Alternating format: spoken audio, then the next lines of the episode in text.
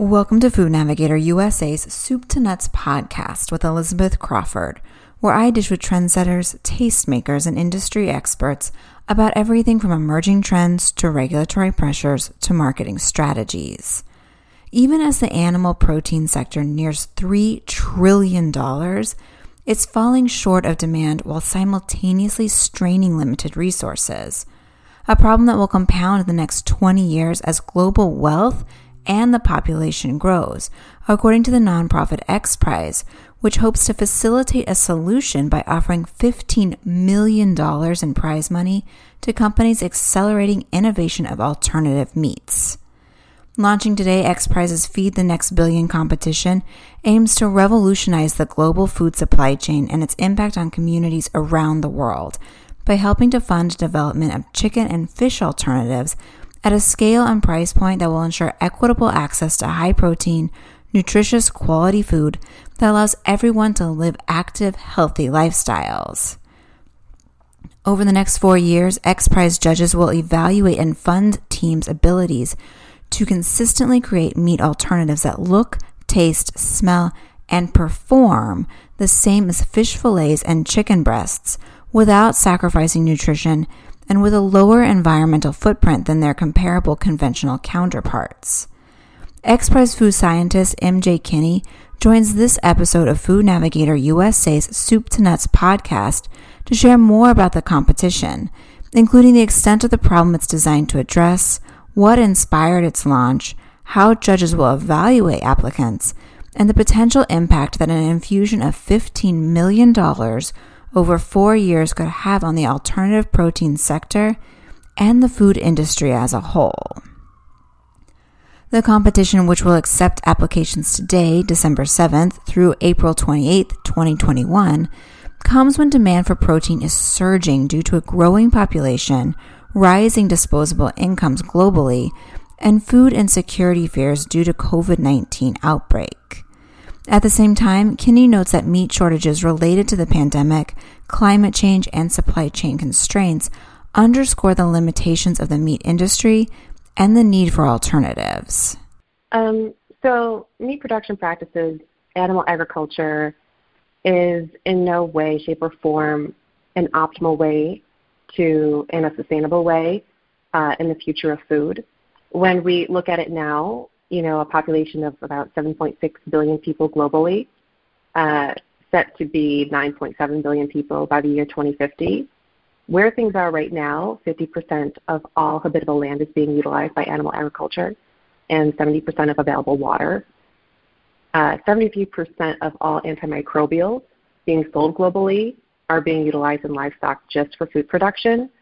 So these numbers alone don't support a future where we're, where we're at now at this current population, but it's certainly not going to support where we're going to be when our population increases by thirty percent over the next thirty years. And we have two things working against us, not just that population growth, but also the increase in wealth that will happen on a global scale as well. So we don't see any chance at, you know, the demand for meat declining, only inclining and, and significantly. And so if we really want to ensure that people have equitable access to nutritious quality food where the environment doesn't pay the ultimate price, this competition provides a path forward to address that major obstacle. Kinney also notes that the timing is right for the competition, given rising consumer interest in plant-based proteins and products that closely mirror their animal counterparts, as well as their increasing acceptance of the idea that meat can be produced without animal slaughter. There has been a shift in the cultural norm uh, to at least the extent that there's a pretty wide understanding of what is meant by plant-based meat, and that in itself is progress. Um, but there's so much more to be offered aside from just plants. You know, there are fungi, for example, or bacteria and yeast, and these being produced in a fermentation uh, model. There's also animal cell cultivation.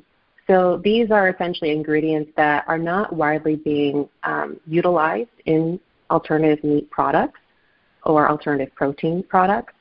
And there's going to be a real uh, need for that innovation, not only just from, you know, uh, the sake of differentiation in the market, but also for things like biodiversity and, and for our environment, but as well as for the, the aspect of human health. Um, I was reading um, a report by G F I, actually, and uh, Crop Opportunities, where they had mentioned that when you look at the food that we consume right now, it's being derived from five different types of animals and I think only seven types of plants, but there's more than three hundred thousand types of plants that could be utilized as a, you know, feasible food source for human use. So right now, when you look at the market, I think there, while there are, you know, there is being born uh, a category of products that, you know, just five years ago didn't exist and was kind of the laughingstock of the food industry, at least by food scientists that couldn't, you know, wrap their mind around a consumer wanting such a product. There is so much room for improvement, and I think that will be the next generation meat to come. In addition to needing increased ingredient diversity, Kinney notes that for alternative proteins to effectively compete against and even replace animal-based proteins, they need to be available in a variety of forms, from red meat to poultry to seafood. So we've seen on the market right now largely red meat products, being beef, um, as opposed to things that could be had like poultry, more specifically chicken, and in our competition's case, uh, seafood and fish fillet, more specifically in our competition's case, uh, pork is another. Uh, there are so many other formats, and formats to the extent of structure, like is it going to be a ground meat product, what some might call restructured, or is it going to be something that really resembles a whole muscle cut like a chicken breast? So those are ways in which the, you know, the market right now Um, is limited but has plenty of room for growth to improve. Chicken and fish are the sources of animal protein consumed the most by um, major regions throughout the world where meat consumption is high. Um, so for that reason alone, they should exist. Also for the reason alone, uh, you know, maybe just capitalism, right? You know, you're going to offer another option to the consumer. I, the reason in which they were backburnered, um, I think is, I think it's almost like a bureaucratic issue. So, you know, when you look at how food is produced, you almost always need to have the data available to, like, let's say a marketing department to to vet in order to see if there's even a demand for it. So before the introduction of, you know, players like Beyond Meat and Impossible, I don't think there was data to support that the consumer wanted a product that looked like and tasted like animal-based meat but didn't have any animal-derived ingredients. And so essentially, when I look at the market and I see that it's oversaturated in a certain type of meat, I just think these are, you know, really big, capable companies that just needed the data to prove that there was a consumer willing to purchase. And if some, as soon as like somebody comes into the space and does that for chicken, fish, or any other type of meat product, and there's data available to show and essentially like assess risk, more companies will jump onto that bandwagon. The idea for the challenge and need to accelerate alternative protein production also is validated by XPRIZE's Future of Food Impact Roadmap, which was released last year to chart a path toward a world where people have sufficient, nutritious, affordable food, where the food system supports fair economic opportunity across the value chain, and where the environment is restored rather than degraded by food production. The one hundred thirty page report, which Kinney describes as beautifully curated, calls for disruptive innovations to address three grand challenges facing the food system and our ability to feed a growing population. These include consuming and producing healthier food, creating inclusive food supply chains, and managing food systems within environmental limits. To overcome these challenges, the report outlines twelve breakthroughs or discoveries that can significantly and sometimes dramatically change the trajectory of the future. Kinney notes that several of these breakthroughs inspired XPRIZE's Feed the Next Billion competition by underscoring the need for and potential impact of chicken and fish alternatives compared to other protein options. Land use revolution is one of the um, one of the major breakthroughs that had a hand, I think, in the creation of this prize. So uh, something to think about and that we've already mentioned is that, you know, animal ag consumes fifty percent of habitable land, seventy percent of available water, and this is where we're at, you know, with seven point six billion people, and at this rate, six hundred ninety million people going hungry. So land use revolution is not something where we currently stand that is a, a sustainable model for a population of nine point seven billion people to come. Another breakthrough would be ocean and land biodiversity stewardship.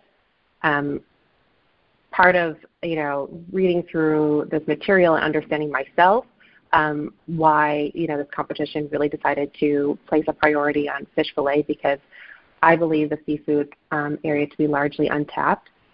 I didn't know that ninety-three percent of the world's marine fisheries were operating at the threshold or beyond sustainable fishing levels. And the other item would be alternative and novel proteins at scale. I'm just thinking for, you know, for plants, we're already at a, at a point where we're underutilizing the potential. So I'm just thinking of all the untapped potential to be had in areas like fungi, bacteria, and yeast, and, and animal cells through like fermentation and cultivation methods. And lastly, crafting new food norms. It's progress that the general population, I think, is an understanding of, you know, what is plant-based meat. It doesn't require a whole new level of education, um, at least not what it did, you know, five years ago or even a couple of years ago. Um, so creating new food norms, I think, is this overall, overall like general consumer acceptance that you can have something that looks like meat and tastes like meat, but you can remove the animal slaughter from the equation as well as just the general destructive impact of animal ag on the environment. Companies interested in capitalizing on consumer interest in alternative proteins and securing a portion of the fifteen million dollars being offered by XPRIZE's Feed the Next Billion competition have through April twenty-eighth to apply, after which point Kinney explains judges will select up to thirty teams that will split five hundred thousand dollars and be given a year to prove why they should advance to the next round in the third quarter of twenty twenty-two. Judges will pass through the next round up to ten teams, which will split an additional two point five million dollars and have one more year to vie for the grand prize, which Kinney notes will be announced in the first quarter of twenty twenty-four. Grand prize um, winners of a prize purse is going to amount to a total of twelve million dollars. First prize uh, winners will be awarded seven million dollars, second two million dollars, and third place one million dollars. There is a bonus piece of two million dollars, and this is for team a team that can demonstrate uh, a breakthrough in the development of animal origin-free growth media, and while doing this, also to do it at the lowest production cost per liter possible. And I also want to say that this is money that is the team's choice to keep and utilize as they deem fit. It does not mean that they have to invest it into a business necessarily. It is truly prize money. The prize money comes from philanthropic donations from Aspire, which is part of Abu Dhabi's Advanced Technology Research Council, and the Tony Robbins Foundation. Kinney notes that their generosity, which is notable compared to the competitions and other grants out there, could be a game changer not just for the winners of the competition, but the food industry at large. When I look at this from a food scientist point of view, you know, as somebody who develops new food products that go onto the market at a commercial level, I look at this and I think, wow, this is somebody being able to skip the whole fundraising process if their intention is to start a new company, um, and specifically in the alternative protein meat space, where they can create a manufacturing facility. They can employ a team and not have to go through a typical uh, investment life cycle of finding investors or, or going about very creative approaches to essentially fund themselves to do meaningful work. Um, and I just want people to like really absorb what this money looks like if they decide to be a part of this competition or know somebody who could be the right fit for the competition. Um, I mentioned that there's um, going to be a semifinalist stage um, in Q two of twenty twenty-one. So up to thirty teams. It doesn't mean that there has to be thirty teams, but let's just say there are thirty teams. They are dividing five hundred thousand dollars. So that's seventeen thousand dollars to cover you and your team members for the course of a year just to explore this further and to really give it um, all the attention that it deserves. Um, whereas before this existed, this was really, you know, passion, and you hadn't, I mean, you still would have to work another job to, to make this happen, but it, it definitely wouldn't be anything that would be paid uh, directly. It would be something that you hope your hard effort pays off in the end, and you don't know really when that end is. Um, at least in this competition, we have like a, a four-year, you know, parameter to work within. But that's seventeen thousand dollars for you to just explore this project um, at an intentional level over the course of the next year. And then when final teams are announced, that's up to ten teams splitting two point five million dollars. Um, that's going to be about two hundred fifty thousand dollars per team if there are even ten teams selected. And that's going to carry over through the next year, when in Q one of twenty twenty-four, we're going to make the announcement of the grand prize winners. While XPRIZE's fundamental focus is on creation of alternative proteins, Kinney notes that players across the industry can benefit from the competition and have a role to play in reaching XPRIZE's ultimate goal of making sustainable, high-quality nutrition accessible for all. You know, I worked initially going into the food industry in the B two B ingredient space. And what that taught me, out of the many things I learned, is um, that finished ingredients and the innovations behind finished ingredients can really make or break an end product. And so even if a company doesn't see themselves as creating um, the next uh, alternative protein chicken breast or fish fillet, they could have a hand in the ingredient that creates that end product um, because there's a lot of innovation in that piece alone. Um, on the plant protein side, um, is it that these products need to be made specifically and only from protein isolates or concentrates? Uh, to me, that answer is no. It's not absolute. It's not the only option.